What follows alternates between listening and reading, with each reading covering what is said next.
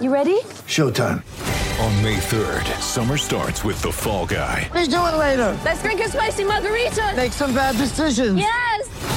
Audiences are falling in love with the most entertaining film of the year. Fall guy. Fall guy. Fall guy. That's what the poster said. See Ryan Gosling and Emily Blunt in the movie critics say exists to make you happy. Trying to make it out? Nope. Because I don't either. It's not what I'm into right now. What are you into? Talking. Yeah. The Fall Guy. Only in theaters May 3rd. Rated PG-13.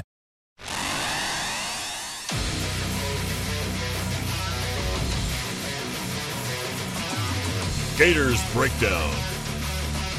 The Gators Fan Podcast. Because there's never a dull moment in Gator Nation. The Gators Breakdown Podcast is ready to go.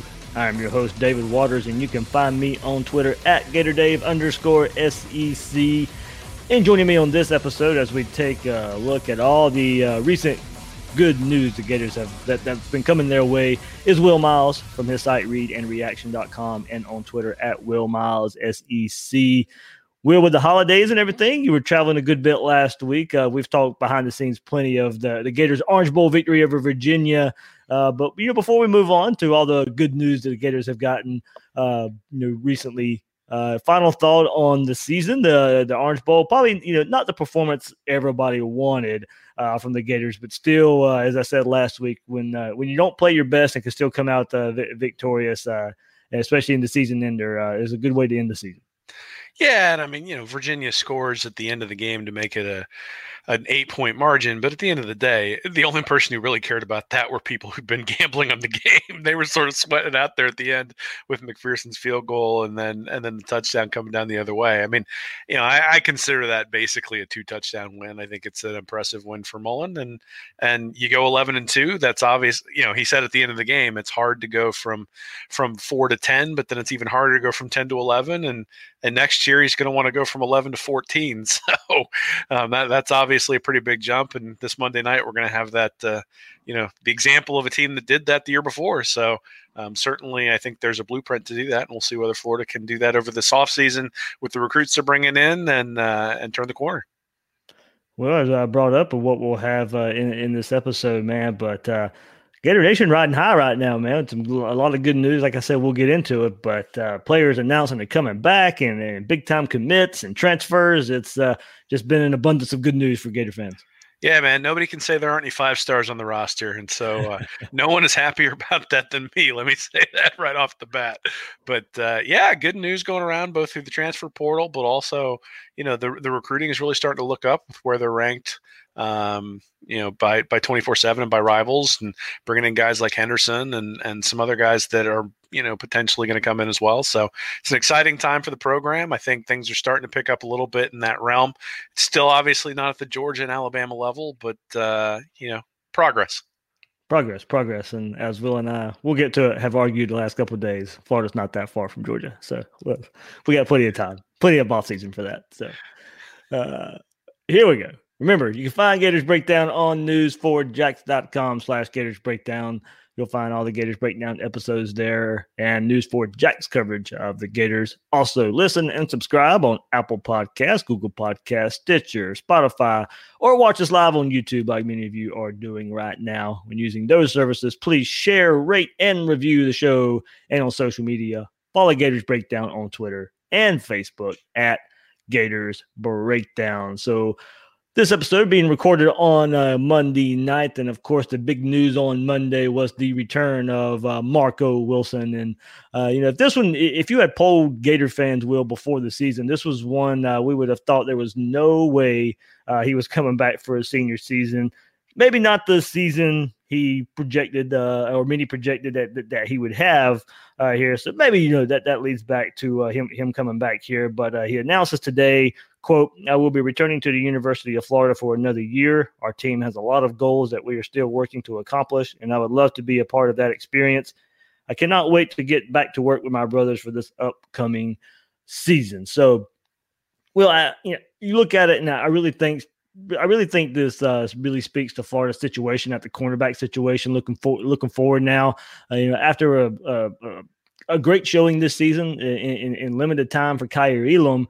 And now the return of Wilson, you know, that there's not a lot of worry uh, and not a lot of guessing about what's going to happen at the, the outside cornerback positions coming up this season.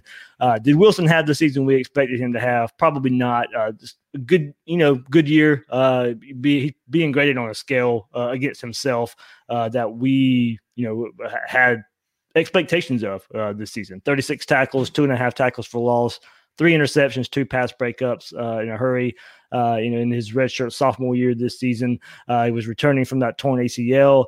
Uh, didn't seem to show many ill effects from that injury, from what I could tell. Uh, you know, besides CJ Henderson and Jeawon Taylor, you know, this secondary looks to be returning everyone from this past season, and that could be looked at as you know not so good at the nickel and safety positions uh, here. So you know, I, I don't think we'll see Marco back at that nickel spot next season, as I think that was just a band aid uh, for this season. I look for you know Chester Kimbrough maybe to, to make a big contributor there, maybe Amari Burney. But as I said uh, just a second ago, now with with Elam and what we saw last week in the Orange Bowl around this time uh, last week, and now Wilson returning, Florida's you know we got that moniker uh, you know, out there with a lot of other schools, DBU. Uh, you know, well, hopefully you know Wilson returns back to that form that we have projected him to have this past season, along with you know the, the recent play of Kaiir Elam. Yeah, I mean, it makes sense that he comes back. I mean, there, there, was even when you look at his freshman year in 2017, there was quite a bit of inconsistency for both corners. Um, now, part of that was the team was struggling with the McElwain death threats and all the different things that were going on there. But at the same time, there were inconsistencies in 2017. I think you can say the same thing about 2019. I think a lot of that is probably due to the injury coming off the ACL injury, and I think you saw more towards the end of the year a lot more comfort out there. I mean, he just looked uncomfortable, especially in the Miami game with the uh, with the pass interference on the on the third or fourth and long, whatever it was, and and some situations like that. And a lot of times that's just going to come with experience too. And you forget that you know this was his redshirt sophomore year, right? So he's still got two more years of eligibility because of the redshirt from the injury, I'm sure. So um, I don't expect him to be here two more years, but certainly it's nice to get one more from him. And you know your comments about about Kimbrough and and Jaydon Hill and and those guys who got experience. I mean that's going to be an important thing. And to that, you add Jahari Rogers, who's 120th ranked overall player at corner, and then you've got Ethan Pouncey as well, 128. So they're bringing in a couple of guys who can probably you know that you think at least one of those guys is probably going to contribute right away. So yeah, I think you can start saying that maybe the defensive backfield was a little bit of a liability this year for Florida, and with the bit, one more year for Wilson, one more year for Trey Dean, and then those freshmen who really stepped up, you know, Elam, Kimbrough, and Hill you know, one more year in the system for those guys, yeah, it's going to start to look like a, a team that can really start to shut you down on the backside. And uh, that, that that's obviously an important thing when you're going up against a Joe Brady offense there at LSU every year. Yeah, I still think the the big question, and, and, you've kind of alluded to it, and I just alluded to it uh, as well, is you know, what does happen uh, at the safety positions and and and, and that nickel spot. I, I, feel pretty good about the nickel spot. I, I, think they'll get that one figured out to where uh, whether it be Kimbrough, um, Jaydon Hill, uh, Kimbrough's kind of the guy I'm pegging there now. Amari Burney, of course, we know he can slide over and play in that that versatile role, but it's more important what happens at safety and, and that play if Brad Stewart didn't take that jump, I really expected him to take based off based off of you know some of the big plays that we saw um, you know, in, in, the 2018 season, the, the, big time interception against Tennessee where he jumps up and, and plucks the ball uh, away from a receiver, and of course the the, the picking off uh, Burrow in, in, in the swamp and, and, returning that and getting the big win versus LSU, uh, just didn't really take off uh, from that like many of us thought. Missed some time at the beginning of the season, so maybe Brad Stewart lives up to that next year and and that what happens with Trey Dean. This Trey Dean, we haven't really seen him in that safety role uh, a whole lot. He had to play the outside cornerback position last year because of Marco Wilson being injured uh, there. They tried him at the nickel spot this year, and we'll get into to some of that when some of our preseason predictions. And like I, I kind of labeled that he would have the biggest shoes to fill from Chauncey Gardner Johnson's role, and, and it turned out that way uh, there. So, you know, what happens with Trey Dean? Can they peg him? Can they move him back to the safety spot to kind of give him one last uh, chance to maybe get it figured out there. Uh, but you know, we'll see. I, I think uh, the, the, some of the recruits, Travis Johnson uh, from here in Jacksonville area, can you know the way everybody loves. Uh, it, it's going to. It, uh, I'll say it all the time. It's hard for freshmen to come in and make an immediate impact there. Uh, but maybe in the defensive backfield, maybe you look at a player like that who can like, say, safety. Florida needs help there. So it, it's not going to surprise me whatsoever if if it is a, if a true freshman comes in and, and makes his mark felt early because that was a big weakness on this defense and that defensive backfield. Yeah, you know, I mean, I think I said inconsistency when it came to Marco Wilson. I think you can say that about the entire defensive backfield, and and to be honest, I think you can even say that about C.J. Henderson in some mm-hmm. respects. That at least he was less consistent this year than he was last year. But I mean, obviously, last year he was lights out. So um, you know, to expect him to come back and replicate that, I think maybe is asking quite a bit. But um, yeah, you know, there's a reason I, I mentioned in the article that I wrote to wrap up sort of the season on the on the Virginia game that you know there were a lot of people complaining about the the play of Donovan Stiner Jeawon Taylor, but there's a reason why those guys were in there. I mean, the pass that the pass that uh, that that the Virginia quarterback just airmailed when he really had an opportunity to make that game a whole lot closer was with the other set of safeties out there on the field. And and it's mm-hmm. not it's the problem is is at least this year there were four imperfect players out there and there were guys who missed assignments and there were guys who didn't necessarily have the physical skills to to keep up in some capacity as well where the defense would want to target them and and you know maybe some of those guys who have physical limitations are going to get stronger this offseason and step up. Maybe some of the guys who have been less consistent in terms of being where they're supposed to be are going to are going to be able to study up, or maybe there are going to be new guys who come in and take the job. I, I think um, you know they've been pretty consistent in bringing in a fairly significant number of defensive backs every year. Um, what we've seen from Kaiir Elam, I think, is very promising. Um, what we've seen from Marco Wilson is promising if he can put an entire season together. And then, like I said, eh, I mean, I think corner is probably the place where it's easiest to step up mm-hmm. as a mm-hmm. true freshman, and so so, you know, you've got some new guys coming in as well. There are an awful lot of defensive backs in this class, not just the two guys I mentioned. There, there's five or six defensive backs in this class. So they clearly have recognized that as an area of need and have gone out and identified people and brought them in. Yeah, I mean, Shawn Davis, I think you can feel pretty good about still being back there in, in that safety role uh, a good bit. As you said, uh, you know, he's the one. He's one of the players who started the season out really hot, and then kind of, you know, you didn't hear much from it at the end. Uh, there, basically, and that's kind of a good thing too. He wasn't really giving up big plays. As you said, inconsistency. You know, Dom Stiner would have a outstanding game, and then you know, still trouble breaking down plays uh, and, and, runners in front of him there. So I still think that there's young guys out there who can come in and, and fill a role on defense, and uh, that safety position may be the spot.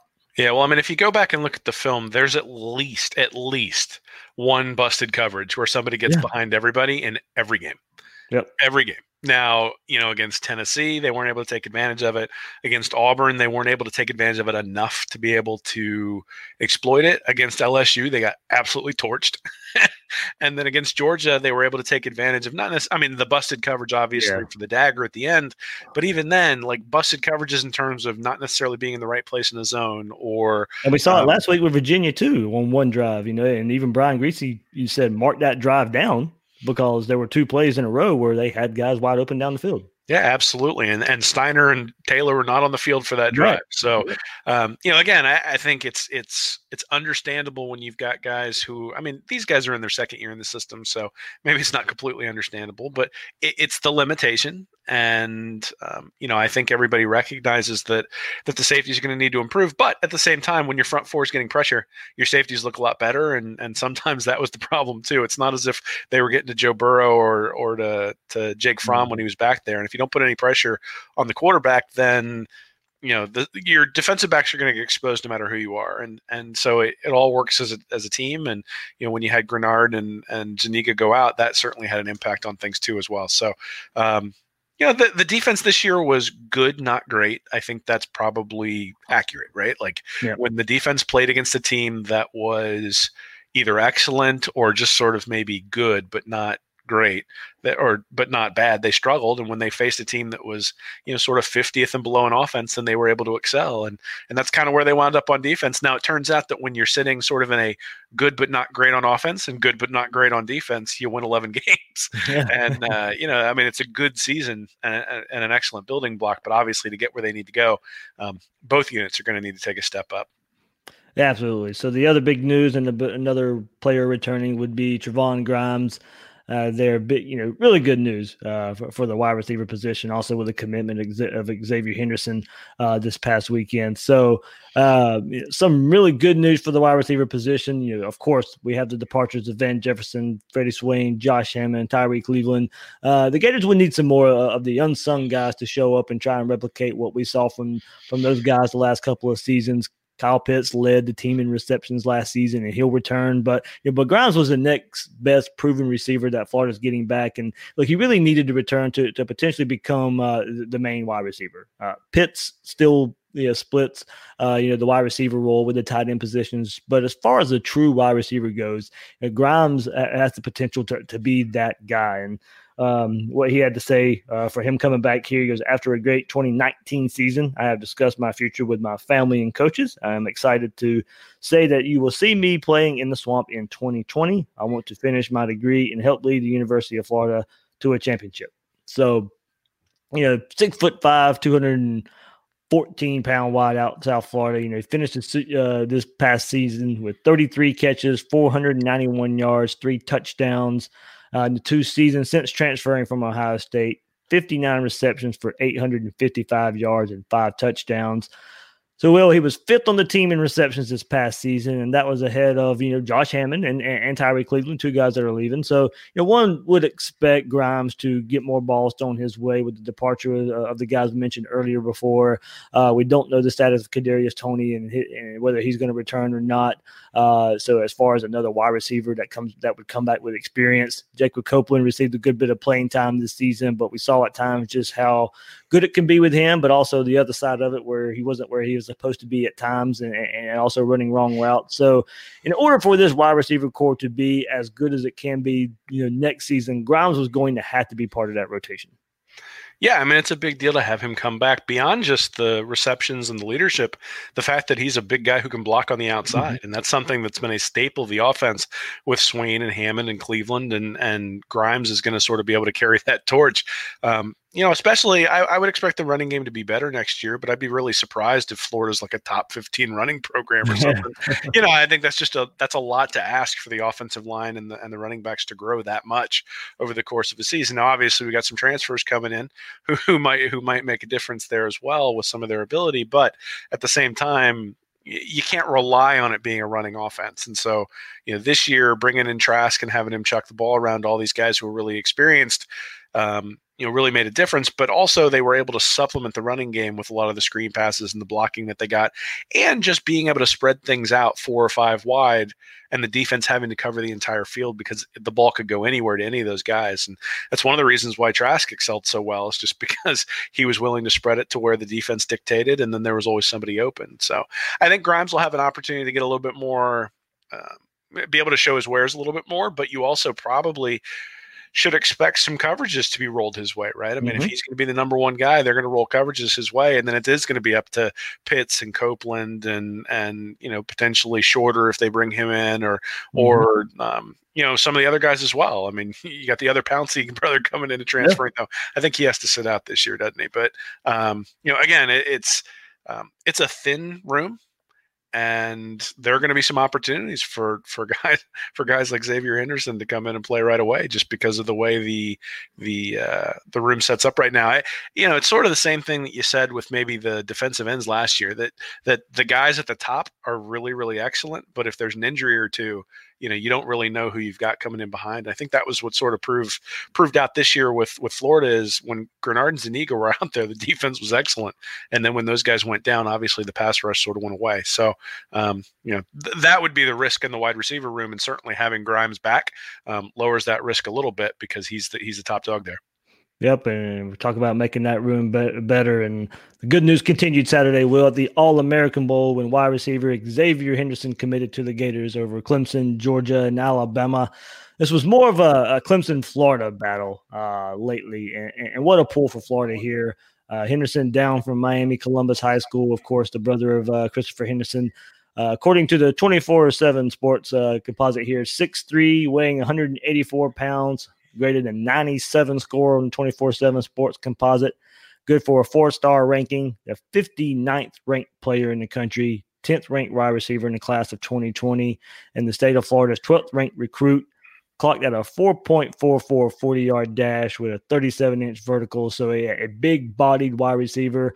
And as we saw in the All American Bowl on Saturday, can go up and get the ball. Also, you know, catch catch a screen and look smooth running uh, a- a- after the catch. So 24 7 Sports, John Garcia offered this scouting report of him and uh, tall, quote, a tall, slender, and muscular wide receiver prospect out of Miami who made a massive leap from 2017 through 2018 as an athlete, legit deep threat with breakaway speed, verified track times to validate, explosive relative to uh, um, explosive relative to size, short or long distances, ultra productive in Florida's highest school classification with three scores in state title game, solid route runner who can be effective on double move with uh, with plus hands, wide catch radius, and can find the football at its apex with good tracking skills and body control. And that was, you know, like I said, we saw that Saturday uh, in the uh, in the Army uh, in the All American Bowl. Uh, he drives off the line of scrimmage with great lean, puts considerable pressure on defensive backs soon after the snap. Effective after the catch with long stride, but not as effective laterally. We need to add mass. Could stand to play more physical before taking over uh, wide receiver one spot at a high end Power Five program fairly early in his college career. Uh, could prove productive on a national stage and turn overall package into early NFL draft selection down the line. So a pretty good uh, look there at Xavier Henderson from uh, 24/7 Sports and, and, and their scouting report there. So well, as I said, you could look at Saturday and tell Florida was getting a, a big time player, but this is a recruit uh, we've had our eyes on for quite some time. Yeah, well, certainly we should know him well, right? Because Yeah. I'm sure he's spent spent plenty of time at the program with his brother being there, and and and it's a good sign, I think, that you know even with some of the uh, some of the flack that CJ took this year, that his brother still wants to come to Florida and be a Gator, and and obviously whenever you can bring in a top 100 guy, that's a big deal, and and at a position of need. I mean, wide receiver obviously is a position of need. Though you know the other thing I think we need to be looking for is guys like Dionte Marks and Jamarcus Weston um, Man, stepping was- up. They, yeah, they obviously didn't get out there too. Yep. they obviously didn't get, get out there very much, but one of the things Mullen has really done is he's now got a bunch of big guys out there. I mean, you mentioned Henderson is six three and a half, and then you got Marks is only five eleven, but Jamarcus Weston is six foot three. So you know, and then Grimes is not a small guy either, and Copeland's a pretty big guy. So Yeah. they are they are building some size on the outside, and I think that's one of the things that even with Hammond and uh, and and Swain, those guys were not small. They the only guy out there who's been small has been Toney, and and uh, you know we'll see whether he comes back. But um, yeah, I, th- I think there's going one of those guys is going to have to step up from the 19 class. You know whether it's Marks or Weston or, or even Whittemore, somebody's going to have to step up and, and and fill that role. And not only that, one of the things that the wide receivers that are leaving. Um, one of the things they really did was they all played special teams Mhm. right? Not on punt coverage, kickoff coverage, and then you had Swain back there, who was one of the more reliable punt returners you're ever going to have. I mean, I never worried that he was going to fumble the ball back there Right. at all. And so, Yeah, I know a lot of people wanted playmaking ability back there, but you really could tell Mullen just wanted nobody or wanted somebody back there who just would not mess it up. yeah, catch the ball and don't get a block in the back. I mean, that's really all you want these days from a punt return, and and and Swain was able to do that. So, uh, again, I think one of the one of the things that's going to be really interesting to see is whether guys like you know if Iverson Clement gets an opportunity on special teams or or Nay'Quan Wright gets gets an opportunity on special teams just because Florida does have a little bit more depth at running back than they do at wide receiver and so some of those guys may need to step into that space.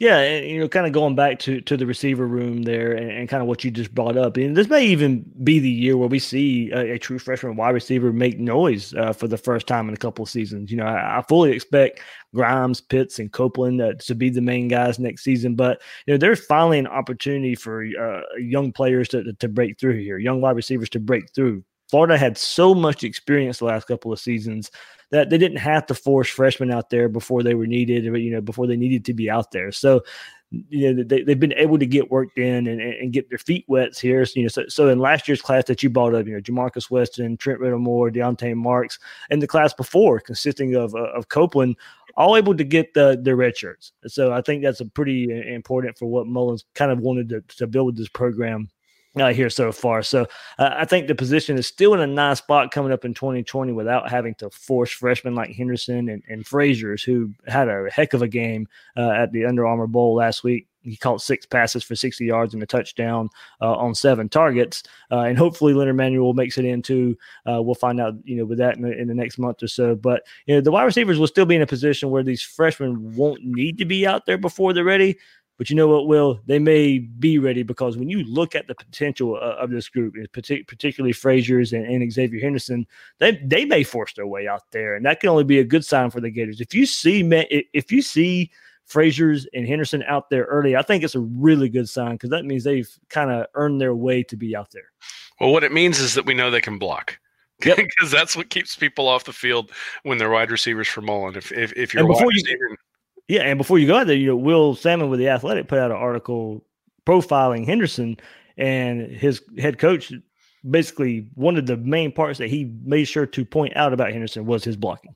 Yeah, well, I mean, that's been one of the, you know, whenever people have asked why isn't a certain player out there getting more touches, usually the reason he's not getting more touches is because he's not being real effective when he has to block in the running game, and and that's um, especially as the offensive line grows, I think that's going to be more and more important. Two years ago, they relied a lot on the wide receivers blocking, and it wasn't until that South Carolina game really that that Kadarius Toney, at least specifically, pancaked a couple of guys from South Carolina in that game. And it's not a coincidence that he was out on the field a lot more after that, and and that's really the types of things that they're going to have to be able to show. And then, you know, it's a relatively complex offense for a college offense that Mullen runs, and there are you've got to be able to trust your wide receiver that he's going to run the right route and that he's going to run the right he's going to make the right read off the right coverage and and so you know it's going to take a little while for these guys to learn that. So you know the guys who get in early have an advantage obviously. These guys aren't getting in early. So um, yeah I, I, think i mean i guess you could take it one of two ways right? I mean if these guys are playing game one it either says something about the 19 class or it says something about how mm-hmm. special these guys are the 20 class and we probably won't know until they really go up against a, a good set of dbs but um, I'm excited to see what these guys have. I, I think that they are. Um, you know, you mentioned Fraziars and then certainly Henderson. I'm excited to see because those top 100 guys are the guys that you really expect to contribute right away, and and Florida can certainly use that. Yeah, I would hope it would not mean the part where the last year's guys aren't that good. And, and, but and the reason I say that is because all around college football, and especially at schools like you know, good look at Alabama and the receivers that they have, and those guys are out there making plays from day one. Eh, you like you, Jerry Jeudy types, and don't get me wrong, you know, I don't want to compare everybody to Jerry Jeudy, but you, you'd like to see some freshman receivers out there making the plays. Yeah, I mean, I, I, think so. Here's the deal, right? I mean, Georgia has an awful lot of talented guys at wide receiver, but they had a lot of freshmen this year, and obviously their passing game struggled. And some of that is due to Fromm and some regression, and maybe the offensive coordinator not necessarily being as good as maybe some people thought coming into the year. But I mean, some of that is due to the wide receivers who are young, and they're going to be growing pains. I mean, there's a reason why these guys go out there and put in all kinds of work after the after the after the practice is over. There's a reason why Tom Brady throws with his wide receivers in the offseason. I mean, it makes a difference to have a chemistry with them and to have, um, you know, sort of have a feel for what they're going to do. And and you don't get that with a freshman wide receiver. So um, there is a risk to having a guy like that in. But obviously, if if you're a special kind of player, and and you can you can take the ball to the house. I mean, that's sort of the thing about Henderson is it looks mm-hmm. like when you look at him that he's one of those guys who isn't just going to be able to take a screen pass to the house. He's a guy who might really be able to be a deep threat, and he's so big that he's going to be able to go up and get it, even if the quarterback doesn't make a perfect throw. And you know that's something that you know, the, Florida's been able to do a little bit of that under Mullen, but the quarterbacks had to be pretty precise, or the wide receivers had to get really open in order for those big plays to really hit down the field. There's been slants that have gone the distance. There have been throws out to the wide receiver on screens that have gone the distance, but there haven't been a ton of bombs that have gone the distance. And uh, you know, I suspect that Henderson hopefully is going to be able to open that up a little bit. Yeah, that's kind of where I thought you know Tyrie Cleveland would maybe uh, excel in his career, but still uh, wasn't able to, to, to to keep that going. You know, from early in his career, the, the big bomb against Tennessee, of course, uh, there, and then uh, you when you talk about big plays with him too, the the shrug of uh, LSU and running for what like a 98 yard touchdown from Austin Appleby. So those type of big plays there. Boy, times have changed. Oh well, has it? Uh, you know, and one player because we labeled a tight end, of course, Kyle Pitts, but for all intents and purposes, more of a wide receiver, of course. But you, the blocking got better there uh, as the year went on. But also, Keon, Keon Zipperer, a big time tight end commitment from from last year. What kind of role does he play? You know, you don't necessarily see a whole lot of. Uh, do, do, you see two players kind of in a similar play style? I guess you know if you if I'm looking, I, I see Keon Zipper is more of a Kyle Pitts kind of tight end, where he's probably a receiver first, more so than a blocker uh, there. So you know, I, I still, you don't you're not going to take Pitts out uh, to to put him in uh, so so many times, but you know, red zone situations, close to the goal line situations, yeah, you may see a player like Zipper out there. Well, some of the things they did with Zipper this year, at least in limited amounts of time, Yeah. was they had him at H back. Yep. So you bring him in there, you put him in the backfield, and then you've got another guy who's a threat, but is big enough to be able to block. Um, you know, as as the lead man for the running back, and if he's willing to do that, we actually saw the Patriots do that a little bit with Aaron Hernandez and and Mhm. uh, and Gronkowski, where Gronk would be on the outside blocking, and then Hernandez would be in the backfield. He even played like a running back a little bit when he Yeah. was in there, but you know, he was a guy who was an H back and moved around a little bit more. So, I mean, the reality is, is, and I kind of expected to see a little bit more of it this year, and we didn't see it with with and Pitts. But if you've got guys who can at least pretend to block and be the be a threat to block, and then you can split them out wide, then it puts the defense in a situation where you can't, you don't know whether to be a nickel based on the personnel grouping that Florida brings in there. And so Florida if Florida goes two tight ends and you bring in a bunch of linebackers and then all of a sudden you split Pitt, Pitts out in motion, it's like all right, now we got Pitts on a mm-hmm. on a linebacker. I like that matchup. And those sorts of things are the things you can do if you've got both Zipperer and Pitts out on the field, but that's contingent upon them being able to block well enough to keep the defense honest. And you know, one of the, one of the reasons we didn't see the two tight end sets very much this year was just because Florida didn't run the ball Yeah. very much. And if you're not going to try to run the ball, the defense is going to leave going to leave the nickel in, and and that personnel advantage doesn't necessarily have the same the same feel. Though obviously Pitts was good enough to beat whoever you had on him. Right, right. So the good news continued, of course, and that was uh, in regards to uh, this time of transfer, Will. Uh, and the Gator Nation got some really good news with, that included big time transfer from Miami and the former Miami Hurricane running back Lorenzo Lingard. Uh, you know, and um, his message he sent out uh, to announce his decision quote, I am truly blessed and thankful to be a Gator. Uh, he posted on his Twitter account, you know, the people who made this possible have changed my life. I am ready to do whatever it takes to become the best Gator as a team player and student athlete. I know my dad is excited for this. I want to maximize everything, end quote. So he mentions his dad there, and, and Lingard's dad has some health issues, and that played a part uh, here in Florida becoming his destination. Originally from north of Orlando in Orange City, Lingard was a five star recruit at the running back position, 6'1, 185 pound, uh, was the 25th ranked player uh, in, the class of 200 2018. So that was his measurables there. Uh, second ranked running back in the country at that time, sixth ranked prospect in the state of Florida as well. So his true freshman season was cut short in 2018 due to a knee injury that he sustained in practice. And then, uh, according to Miami's uh, coach Manny Diaz, this uh, past season, Lingard was planning to take a red shirt this or you know this com- this past season uh, because he was still working his working his way back from that knee injury. Uh, with Lingard playing in just two games, uh, he retained his redshirt status. So you know, Florida did their homework here, Will, uh, and and they needed to, and making sure his knee was good to go, making sure everything was right behind the scenes. You know, it's been a crazy, tumultuous, disappointing two seasons in Miami uh, with Mark. You know, last couple years with Mark Richt getting fired and and then or retiring, uh, Manny Diaz taking over. Uh, Diaz brings in Dan Enos as offensive coordinator. He's fired after one season, so you know, there's no telling why Lingard didn't play much this season. You know, but but feel comfortable in knowing the staff did their due diligence here. Yeah, so so and, and so what was the buzz uh, around Lingard uh, as a recruit here? I had to go back and look at, and twenty four seven had this scouting report uh, of him. He's a north and south runner that does a good job of pumping his legs and fighting through initial contact to move the chains. The running back has intriguing measurables at tailback and flashes outstanding vision and craftiness when operating with the football as well. This is a hard nosed back that has no problem putting his shoulder down and playing with physicality. So there's a good mixture mixture of size and toughness with Lingard. So will we know Mullen's success so far in dealing with the transfer portal, and uh, if potential means anything, he hit another home run here and raising the talent level on the roster. Yeah, I mean, anytime you have an opportunity to add a five star guy, I think you got to do it.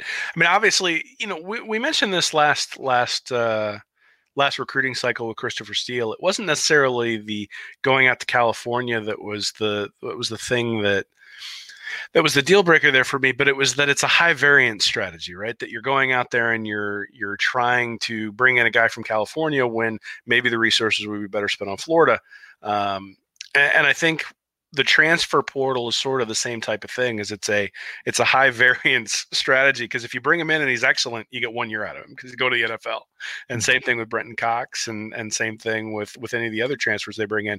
At the same time if if you bring them in and they give you one fantastic year then is it worth it right? So you're sort of weighing those two things. And with Lingard in particular um, you know, obviously we'll have to see whether he's completely help, healthy from his knee, knee injury. And, and, you know, we saw, eh, you see this all the time with players where sometimes it takes them a couple of years to recover from the injury. And so in this case, um, he's had that year off, and this is his second year coming off that injury. And and if he's got his burst that sort of comes back, then you would expect him to compete for for the job. I mean, it'll be, you know, you got Damian Pearson there, who's obviously going to be fighting for that starting job too. And Gator fans have wanted to see him play, so mm-hmm. you're going to get Pierce, but obviously having somebody to back him up of the pedigree of Lingard makes uh, makes a big difference for Florida. I mean, it, it's obviously a talent upgrade, and you would suspect that. Um, that Mullen and his staff are comfortable with not just the injury, but comfortable with the um, level of player that they're bringing in here and, and what he can do for the team. Yeah, as you said, the thought is there's a good chance, uh, or Florida feels good about him being eligible uh, for the uh, 2020 season. We'll see uh, how that plays out. We know we can never tell what the NCAA is going to do here. Uh, we've given up uh, on on trying to figure out what, what, that is. What thing is, get you a good lawyer. That that that helps. Uh, so uh, you know, we'll saw uh, Brenton Cox. Uh, for all he probably found out somewhere around midseason. I know Mullen kind of kept it under wraps. I don't know why he never really announced it, but uh, season's over now. I think I feel pretty comfortable in saying the NCAA did a did rule uh, on uh, Cox and him and, and ruling him ineligible uh, for the season. So we'll see what the NCAA does uh, there and, and, kind of following up with, with uh, Lingard's uh, dad being uh, sick and maybe him being a little closer. But you know, Miami's not that far, so I don't know how they'll how they'll view that when it's all said and done. But yeah, well, I mean, you go and look at you know Van Jefferson. Of course, Trevon Grimes transfers there, uh, wide receiver. Schuler, Greenard on the defensive front. As you kind of just mentioned, you know, is it worth it, uh, bringing in transfers? And Mullen's done a good job so far to where you say absolutely it's been worth it the way he's attacked it, and even going back and looking at players for one year. I mean, absolutely it was worth John, having Jonathan Greenard this year, and able to everything he was able to, to bring to the table. We wonder what this defense would do without Jachai Polite and finding a pass rusher. Well, they you know, thankfully just didn't rest on their laurels and say, okay, well, Jabari Zuniga's got it. Well, you know, Jabari Zuniga got hurt. So luckily there was a, a transfer like Jonathan Greenard coming in, being able to, to produce on the field like he did there. So, uh, yeah, uh, right now, uh, I th- in the grand scheme of things, would you like to have these type of players come in as recruits so you know you get getting for three or four years? Absolutely. I still think that's the – better long term vision uh, uh, of success. But when you ha- can have a guy fall in your lap, or you go out there and have a good chance of going out there and getting a five star, by all means, you go do it. Well, especially when you think you're close. Yeah. If you think you're close and you think that the guy can push you over the edge, then absolutely you want to do that. One of, one of the things that's been a little bit surprising is, and maybe it's just that there haven't been the right guys out there, but you know, that obviously Cox is going to come in and basically fill Greenard's spot. Lingard's going to come in and I mean basically fill Perine's spot if he's eligible. You got Jordan Pouncey out at wide receiver. Obviously, they're looking at to add another guy out at wide receiver as well. Eh, the weakness of the offense was the offensive line. And and so if you were thinking about where you're going to plug holes or where where might you want to bring in a transfer, that's sort of the space that you'd think of. So you wonder whether they're just comfortable with the guys they've got and some of the guys that they redshirted and and the depth that they've got there. But uh, you know that's maybe the one place where I would have thought to see them go after an improvement. But obviously, you sort of deal with the with the guys who are out there and the guys who fit what you want to do and, and the guys who are high level. I do think that you don't want to get into the habit of taking sort of 200 to 400 ranked guys through the transfer portal real often because you the reality is just because of the way the initial counter system works if a guy comes in and counts as a counter for so let's say lingard comes in he's going to count as a as an initial counter so florida only has 25 of those every year they've got a few more this year because you can count them back because of early enrollees and things like that but you know you've got a limited number of guys that you can actually have in each class and if Lingard comes in this year, performs really, really well, and then goes to the NFL, well, you only got one year out of that counter. So you really have to hit Yeah. guys that you bring in as transfers. And Mullen's been able to do that, right? I mean, he hit with Jefferson, he hit with Grimes, he hit with Greenard. And so if he hits with these guys, nobody's going to question it. But if he misses on a couple, then that's a problem because if you bring in guys for three or four years, just because of the way the counters work, um, you know, you really only have to hit on guys about 50% of the time, um, at least at the blue chip level that, that Mullen's recruiting at. But you got to hit in the 80 to 90% range with these transfers if this is how you're going to build a program and you and your goal is to win the SEC. And um, but again, these guys have the pedigree to be special. And if you and if you get two guys who come out there and are special cogs in the team this year in in, in 2020, then no one's going to complain. Yeah, and Will, it's kind of also you know we're just it's a new world for college football, and uh, look, transfers have always happened, but it's now you know the fad. the transfers happen uh, definitely a lot more publicized uh, than they used to be, but uh, it, it, happens now, and it's a world of free agency in college football. So I think it's it, it's kind of hard to know the trend because you know this transfer portal definitely has ramped up the way players transfer now. Uh, so you know we've seen Mullen attack it early more so uh, often than than a lot of other coaches out there. Part of that's because he came to Florida with the roster that needed some holes to be filled, and uh, he's a high profile coach at a high profile school that can go out there and uh, go out there and, and target guys like this. So it's kind of hard to right. You, can quantify it early on right now that it's been a big success uh, for Mullen in his first two seasons at Florida. Um, want some more years behind that before I determine you know how how successful uh, that is long term. When he beats Georgia, we'll say we'll Yeah, say it's yeah. successful. But Right. I, I- you know, at, the end of the day, I think you look at it, and there are multiple ways to build a program. Um, I think the um, the reality is is that I think we both believe that high level recruiting is necessary, but the transfer portal is allowing recruiting to not necessarily just be um, you know National Signing Day, and then you wait for four years to see whether those guys pan out. This does allow a little bit more movement, and you know Florida's had the same thing. I mean Malik Langham Yeah. you know, he he transferred out, and you obviously Jalen Jones, though that was a little bit um, different situation. But you know, there have been guys who've transferred out already from the program, and so you're going to have to bring in some people to replace some of those guys. So um, the attrition is going to be a little bit higher, the churn's going to be a little bit higher, and maybe this is the way that people are going to look back and say, "Wow, that's how you should really manipulate the transfer portal." But it, I mean, obviously, ideally, you'd love to have a top three class and be manipulating the trans- Mhm. transfer portal. But you know, again, maybe you don't have holes, and and that is one of the things I think when you look back at the roster that McElwain left Mullen. I mean, obviously, in 2018, running the ball was a strength, and then the entire offensive line basically graduated, and so the offensive line struggles this year. But they've got a bunch of wide receivers who are who are experienced, and so throwing the ball becomes their strength.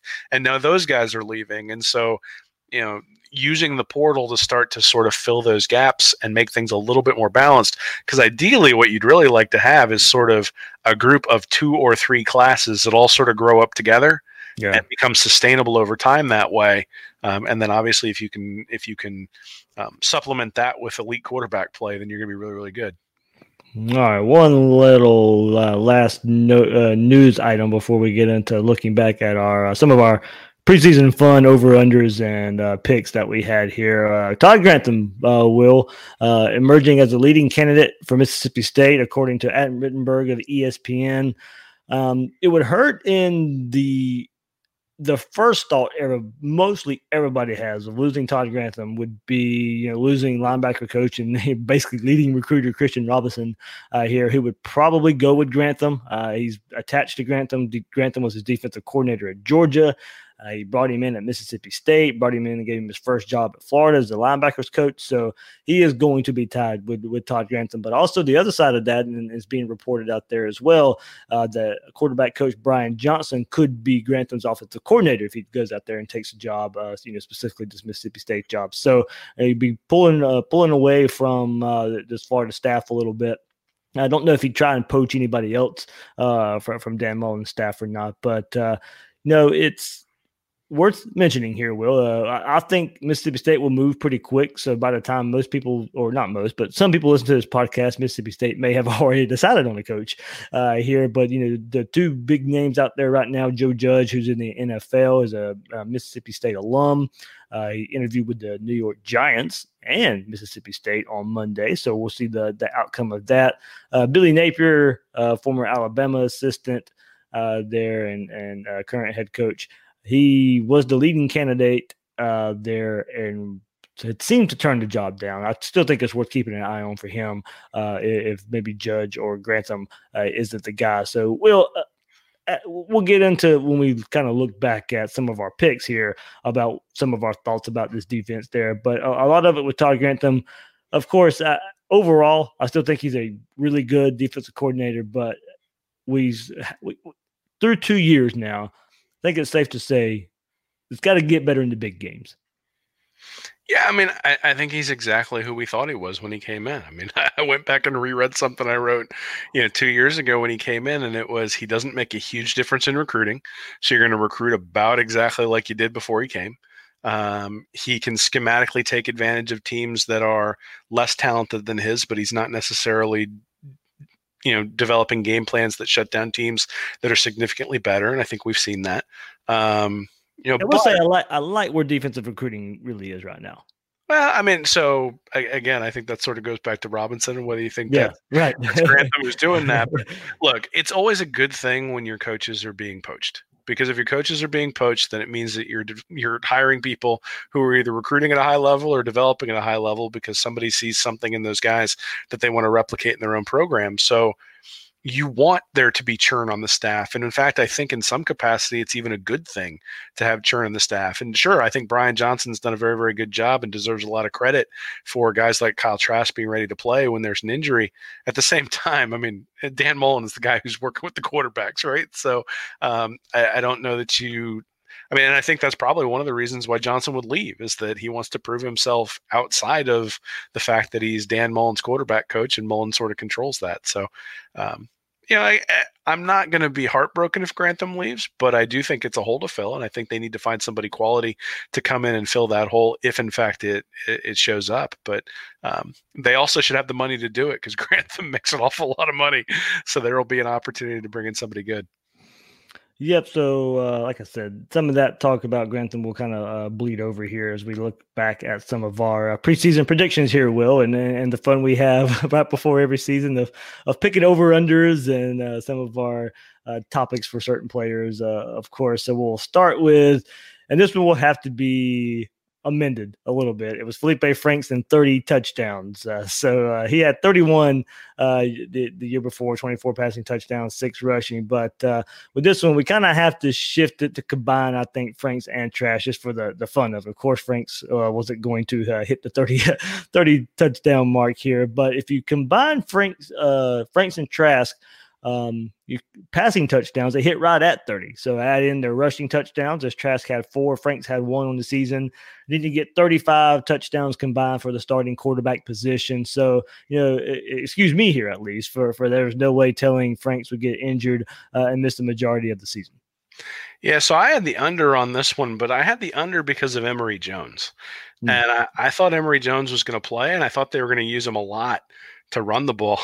and, and, I mean, when he came in, he ran the ball, but they really didn't use him very much. And so, um, obviously, a lot of that is because of the running game and, and some of the struggles they had up front. But some of it, I think, is just due to the fact that Jones got beat out by first Franks and then Trask. So, um, yeah, I mean, it was one where I think um, it, it coming into the season, it was a little bit you know, you weren't necessarily sure whether Florida was going to be able to replicate some of the things they did on offense from mm-hmm. the year mm-hmm. before, and they really didn't. I mean, they were really good running the ball last year and kind of yeah. average passing, and this year they were really good running the ball and they were bad or really good passing the ball and bad running it, and so everything sort of flipped. But it obviously flipped to where that over under on the uh, on the touchdowns hit. Yeah, I went over, and uh, I'll give myself a little bit of credit here. I said, with the weapons at wide receiver and a back like Perine out of the backfield. So there we go. Perine was definitely used as a receiver out of the backfield a good bit more so even I thought because of uh, like as you said the struggles in the run game and the way to get him to ball the ball were was to get him involved uh, in, in, the passing game there. One, Will, you definitely got right. I was definitely way off on Perine and a thousand rushing yards. I, I I took the over barely there. Uh, so you had him in the Heisman discussion during. I, uh, he, okay, he was my dark horse. Yeah, I, no, I wasn't putting him in the Heisman. Just, if there was a dark horse candidate out there, I, that's why I had him in there. Uh, but yeah, you're right. I, I expected Perine to, to, you know, of course, hit that thousand yards and. Uh, nope. Uh, wasn't anywhere close uh, to that. I said he barely gets it, but no, it was it was it was not even close there. Uh, so, uh, let's see. So, uh, like I said, in no way did I see the struggles uh, in the run game happen, but it did happen. He he finished with 676 rushing yards on the year. Had some big runs versus Auburn and Virginia, uh, but didn't have the season I predicted him to have. You know, mostly because of the struggles in the offensive line. Uh, but luckily, he had a big hand in in the passing game. Will. Yeah, I mean, obviously, he was a big part of what they did on offense. It was just a different way of doing it. And, you know, I, I guessed under on this one just because of Davis, Pierce, Clement, Copeland, Toney. I figured all those guys were going to get a bunch of carries. Turns out nobody got a bunch of carries. had to go, go through the air a lot of the time. And I was a little bit surprised that Malik Davis didn't get as much run as I thought he he might. I mean, he was just sort of an yeah. afterthought in the offense, and, and same with Iverson Clement. So, um, Just yeah. imagine how worse Perine's numbers would have been if Franks had stayed healthy. Well, you know, I, I that is that's a really interesting question because I, I think that they when it you could have ruined the run game overall. Well, when you go back and look at the first three games, there was a lot more quarterback running, and obviously that's how Franks got hurt. So is that something that they would have continued to do? Would it have mm-hmm. continued to be 50-50 with Franks at, behind center? I, I, don't necessarily know. And and maybe at that point they just get stubborn and say we're going to have to run the ball and and try to drive it down people's throats. But once it became clear what Trask's strengths were, and that he wasn't necessarily going to occupy that outside uh, that outside rusher with with people being scared of him in the running game, particularly after the knee injury against Auburn, I think it just became pretty clear they're going to have to throw the ball, and, and that's what Mullen did. All right, then as we move on here, it was uh, 50 catches for any wide receiver there. Uh, Jefferson led the way last season with 35. The next closest was Grimes with 26. But fast forward to this one, uh, and barely got this one as Jefferson ended the uh, 2019 season, uh, but 49 catches there, so barely uh, barely missed it. so I, I, I said under on that one, so barely got it. I didn't think any receiver was going to get 50 catches and there. So uh, if we if we had to have one wide receiver labeled as a true number one, then it would probably be uh, Van Jefferson. The emergence of Kyle Pitts, I think, took away some chances for more receptions there for, for true wide receivers. Florida spread the ball around so much because of the depth at the position and the emergence of Kyle Pitts. So it was going to be tough for uh, a guy to get 50 catches. So one, I barely got right here, Will, with uh, Jefferson and him him getting 49 instead of 50. So wait, you're calling Pitts a glorified tight end or a glorified wide receiver earlier in the uh, in the podcast, and now you don't count him when it allows you to claim the under on the 50 catches for a wide receiver. I'm just saying he ate he ate into he ate into the receptions well, I missed this one anyway because I said yes, and I thought it was going to be Trevon Grimes who did it. He had oh yeah he had had 11 catches in his first six games last year, and then he had five against FSU. Oh, yeah. I thought that was sort of a sign of how they were going to use him, and then it just sort of they spread it out to everybody and that's one of the things it was one of the things that was really interesting going into that Virginia game is Virginia had three guys who had more than 60 catches and Florida had Pitts who who was barely over 50 um, you know and then everybody else was sort of in that and then you had Jefferson at 49 and everybody else down like the 30 to 35 range.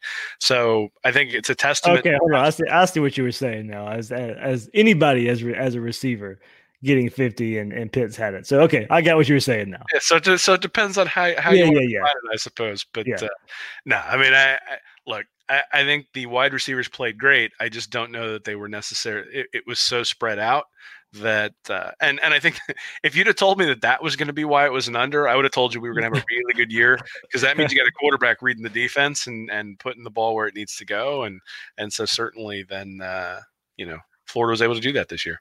Uh, yeah, semantics there. So if you want to say I'm right, you can say I'm right. If you want to say I'm wrong, you can say I'm wrong. I'll, I'll be fine. I'll be fine with the answer there. All right. No, nobody should bet on any advice we give anyway. So no, exactly. Uh, offense, Will. Here we go. Thirty points per game. Uh, they were had. Um, it was 35 last season there. So uh, and the Gators hit the over here again uh, this year with 33.2 points per game. The Gators scored over 30 points seven times uh, this season, scored 40 or more four times. And surprisingly, though, if you look at it, as I said, it was 35 last season, 33. So surprisingly, it was two points less than last season, even though it may not have felt like it. Florida actually scored less this season as a whole than they did last season. So uh, I guess I said Gators 35 points per game last year, 33 uh, this this uh, past year, and uh, you know a lot of it with the the games, uh, the game against Kentucky and Auburn, uh, Miami, uh, there where Florida didn't really put up points. Missouri as well, uh, where Florida didn't uh, put up a whole lot of points, but uh, you know still got over that thirty point mark. Yeah, and one of the big things is, is they didn't necessarily blow out the FCS opponents that they played extensively. I mean, right? I mean, they won them thirty-eight to nothing, and, and I think forty something. Yeah, forty-five nothing. I think the other one but last year or two years ago, they were beating everybody by 50. And I think that was sort of by design, right? That yeah. Mullen really wanted to make sure that that that Franks and the offense were getting some confidence because they hadn't had that in a while. So yeah, I mean, I think the offense performed just about where it performed last year. Um, like I said, it just sort of performed it differently. And yep. one of the places where they were a little bit less effective, just because they had so much trouble running the ball, was in the red zone, and so that's sort of why you see that two point difference. Yep, yep. So took the over there. You took the uh, you took the over there too, didn't, you? I did. I thought it was going to be barely, so I said, you know, thirty points per game is the bare minimum. Franks is better, but um, you know, but but yeah, I figured it'd be barely over that.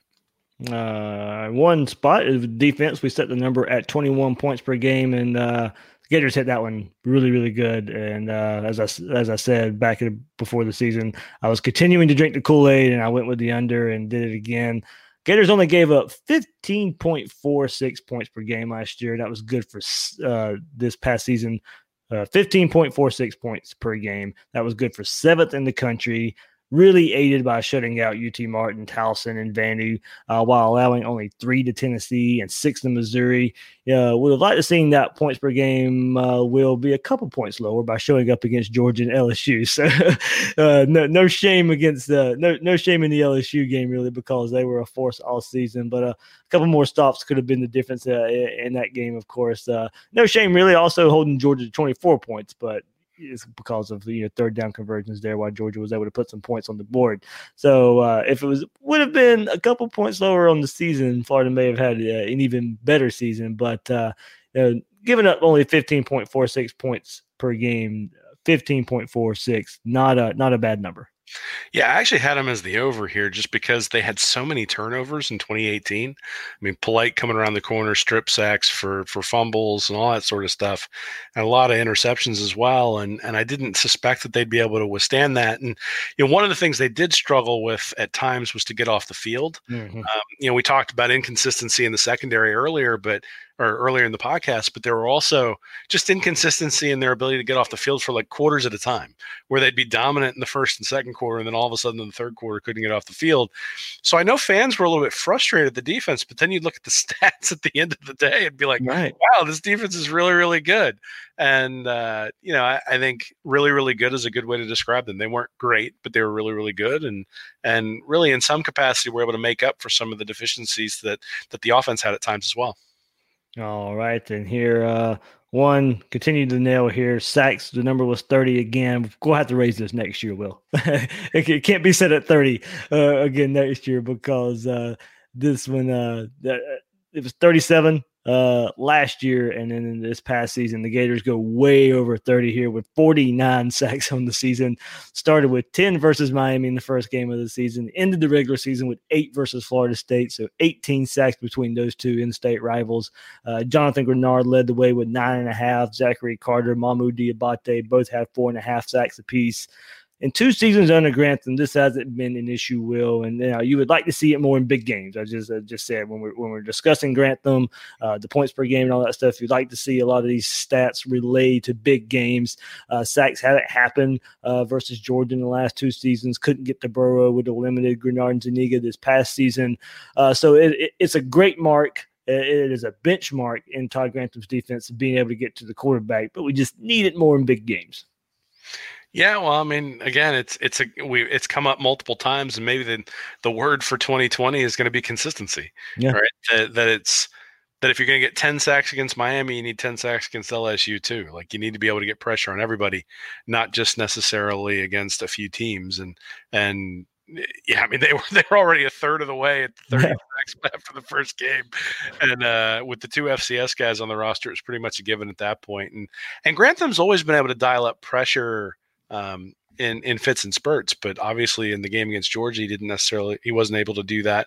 And against LSU, when he did try to dial up pressure, he just got carved up. So um, yeah, I, I think again the defense played really, really well this year, and so I think the big question was um, was Greenard, And Greenard answered every question. That guy made himself a lot of money. Yeah, absolutely. Here, so quickly we'll go through these these last few here.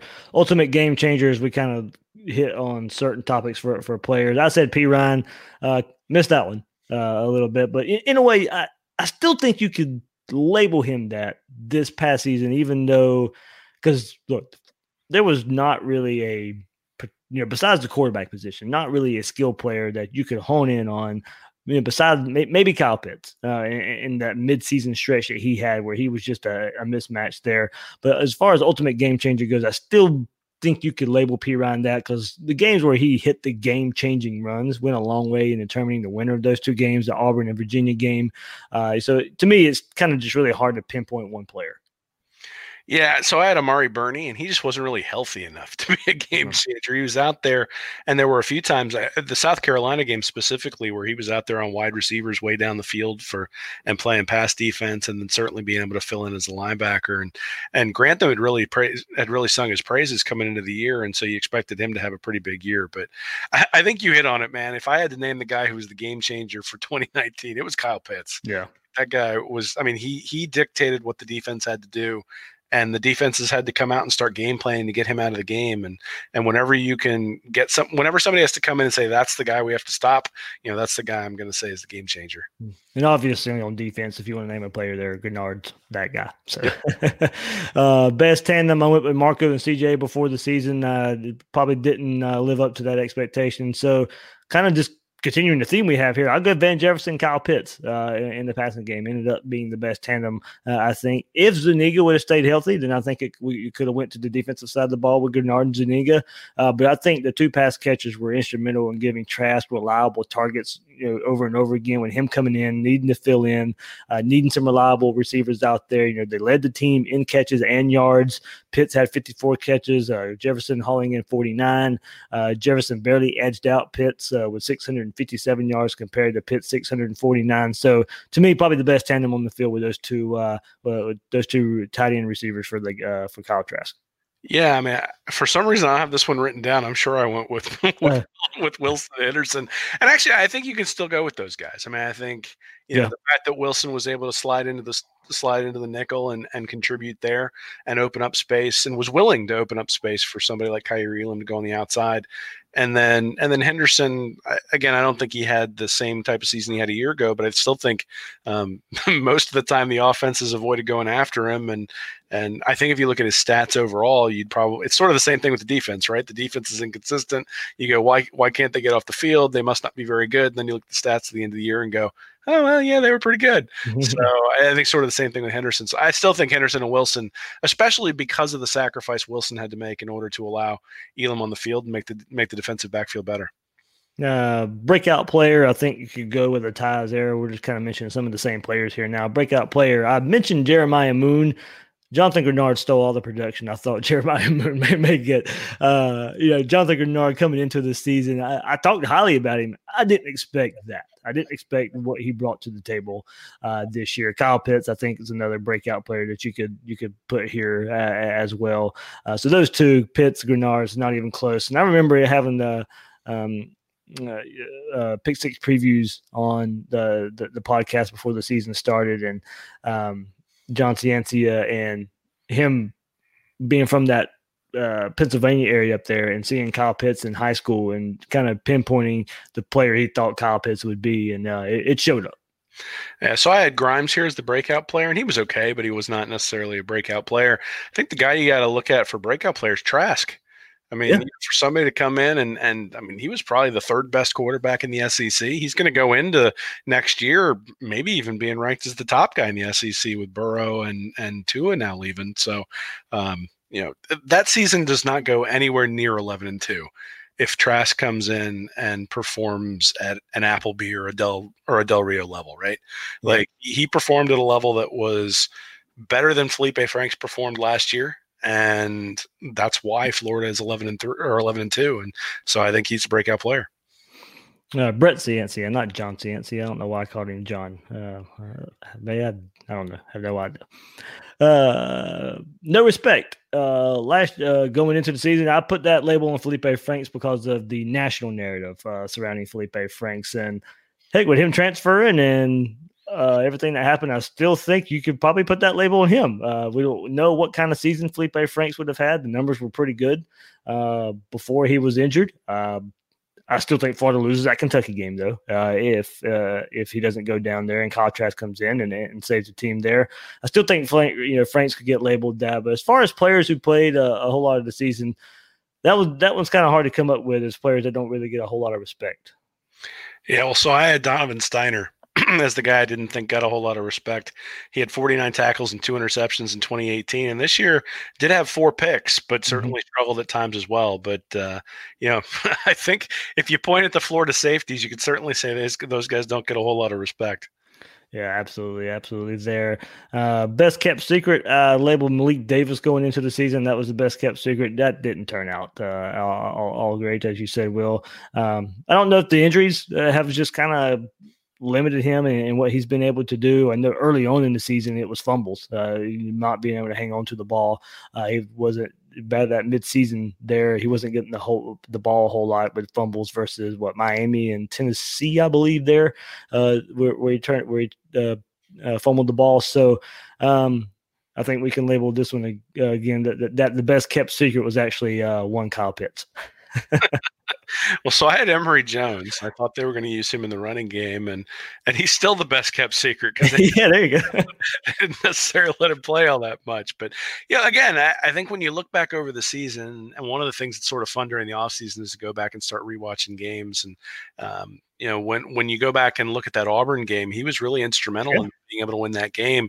When Trask got injured, and it looked like it was going to be a substantial knee injury when when he had the guy sort of roll up on his knee, and and Jones came in and led a field goal drive that not only sort of calmed things down for Florida, but also gave Trask time to go back into the locker room and then get get taped up and come back out. So um, you know, I, I, think everybody sort of was expecting to see more from Emory this past year, but but he had his moments and certainly contributed. Yeah, so uh, yeah, uh, the way it played out, I think it was Kyle Pitts, but as you said, moving forward, it still may be Emory Jones. uh, all intangible, I had labeled that Amari Burney, but I think it ended up being, uh, I think it ended up being Lamical Perine. Uh, honestly, with, even with not rushing the ball, uh, the, the, best this season, with it's still a threat in, in, the passing game, with his 40 receptions, five touchdowns through the air. we saw it late last year in the Peach Bowl, what he was able to do as a receiver, and now kind of through this whole season, this past season, and, and capping it off uh, in the Orange Bowl as well. And he showed uh, just how intangible that he could be.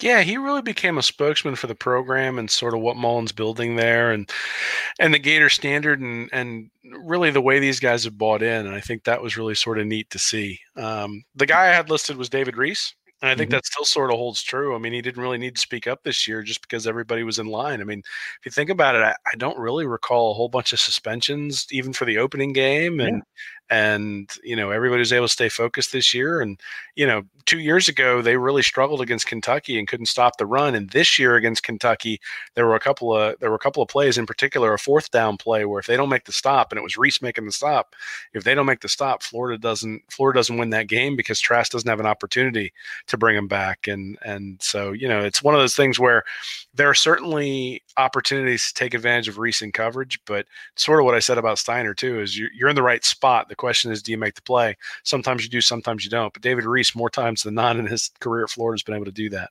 Yeah, it's kind of going you know, for for Perine. It was going back all the way back to like SEC media days, and the, and the talk of, um, you know, not Alabama and Auburn not recruiting him, and and and then against Auburn. I mean, what a better, what you know, one of the probably the top play of the season, and, it's out there. You know, Michael Perine hitting the, the 81 yard run versus Auburn and stuff. So it's moments like that there uh, that uh, we we can take a look back on.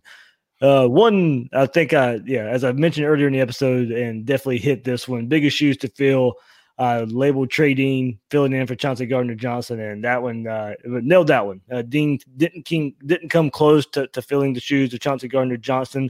Eventually, it led to, to, to a benching, and wonder where he'll play next season. Probably won't be at star. Will it be at outside as a reserve cornerback, or do they move him and, and try him at safety there? So uh, man, Chauncey Gardner Johnson, seeing now what he's doing in the NFL as well, and what he did his last year at Florida, man, those were some big shoes to fill. Will.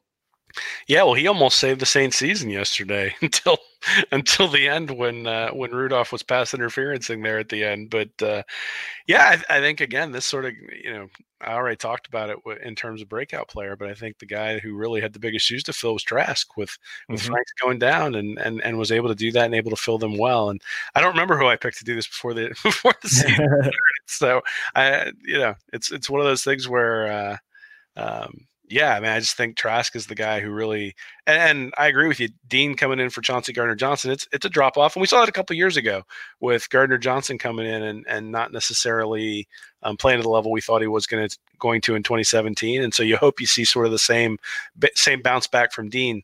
Um, here in 2020 where you know he's gotten the experience and he's gotten sort of an understanding of what it's going to take during the offseason to prepare for that position and then he'll be able to contribute and there you go. I mean, speaking of Chauncey Gardner Johnson in 2017, many of us thought he was playing kind of in an out of position role for him. So maybe they find this kind of magical place, you know, they can place uh, Trey Dean where he can make the best of his ability. Well, and I mean, I think Dean is a talented player. Yeah. The question is, are you in the right place? Are you taking the right angles? All those sorts of things. Those are coachable things.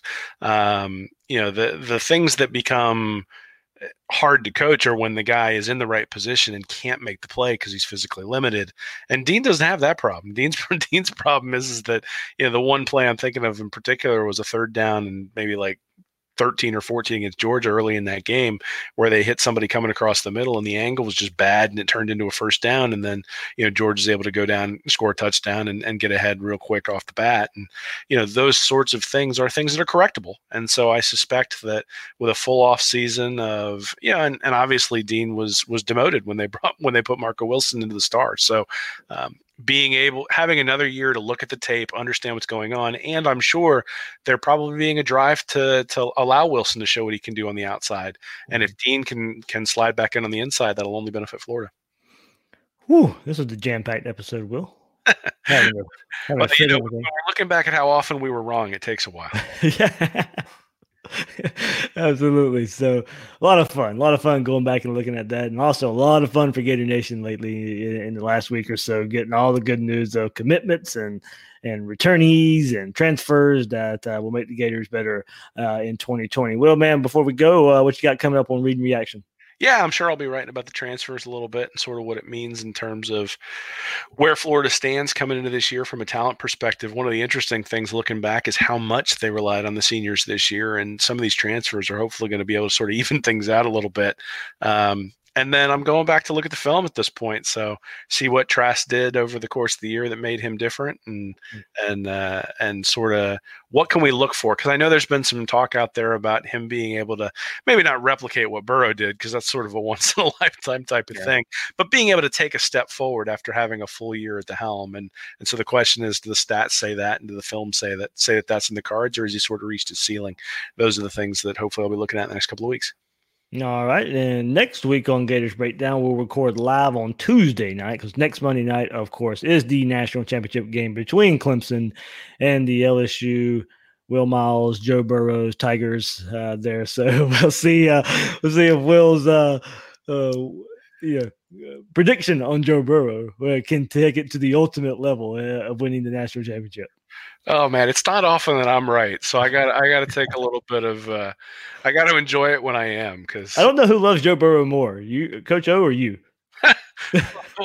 well, I, I, I think I tweeted at him after he won the Heisman that he doesn't know me, but if he did, he'd have a restraining order. So that, that, that's probably about right. But yeah, you know, it, it's funny. You, you get you get connected to these guys when you when you sit there and watch film and normally it happens with your own team. Yeah. you spend enough time watching film of, of florida and you go okay those are guys that i love and guys that i enjoy watching play and and who do things the right way and that sort of stuff. But obviously with sort of the dynamic of the transfer portal and burrow coming from ohio state that was somebody that we'd all sort of taken a look at beforehand and me maybe closer than other people. So um, yeah it's it's been i mean obviously i would love to be see him excelling at florida um, and I would have loved to have seen him play at a Heisman level in every game except for Florida. But uh, but you know, eh, I don't particularly like Joe Oliva, but other than that, I have no ill will towards LSU, and so I want to see Florida beat him when when Florida plays them. But I don't.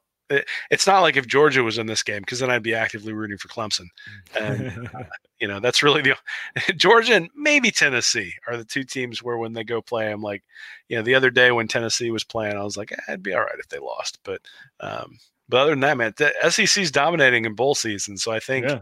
you know, the fact that LSU was able to run that gauntlet does say something about how good they are, and they're gonna get a chance to prove it. I mean, the question is, is Oklahoma really as bad as as people think the Big Twelve might be? Or is LSU just a juggernaut? Because I mean, geez, that game was like forty-two to seven with nine minutes left in the second quarter, um, and uh, I mean that was an impressive, impressive game. So we'll see if they can do the same thing against Clemson. Yeah, and the thing about that is, you know, Oklahoma's used to seeing high flying offenses. That's nothing new in the Big 12. And this was still something new that they hadn't seen yet in that barrage that was in uh, in Atlanta. dude that was embarrassing it was like watching it was like watching a team from from a much higher division in high school Yeah.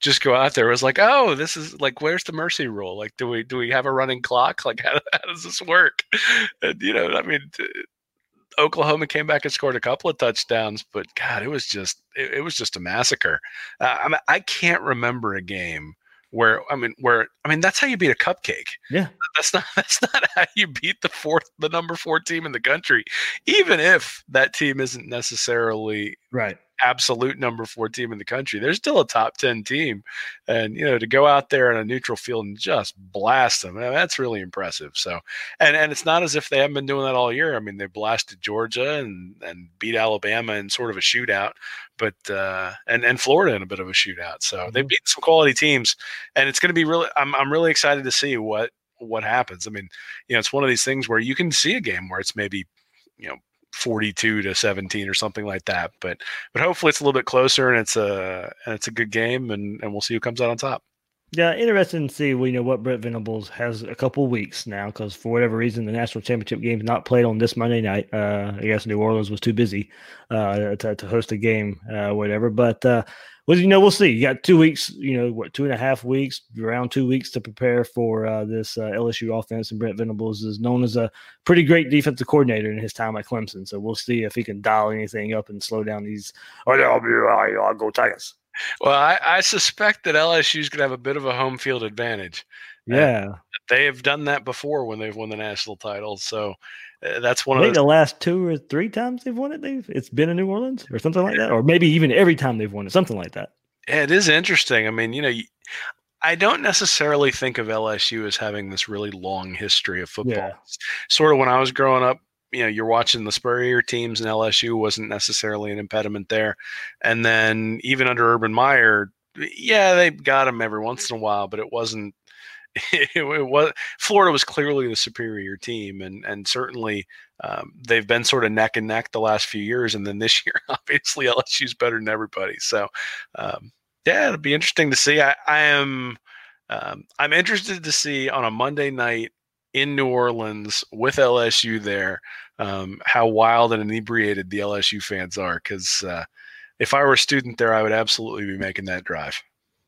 Oh heck yeah, heck yeah. So yeah, we'll we'll see, and uh, I don't know, maybe maybe this is Joe Brady's last game as a, an offensive coordinator, quarterback coach, whatever uh, at LSU. Hopefully, hopefully he's gone.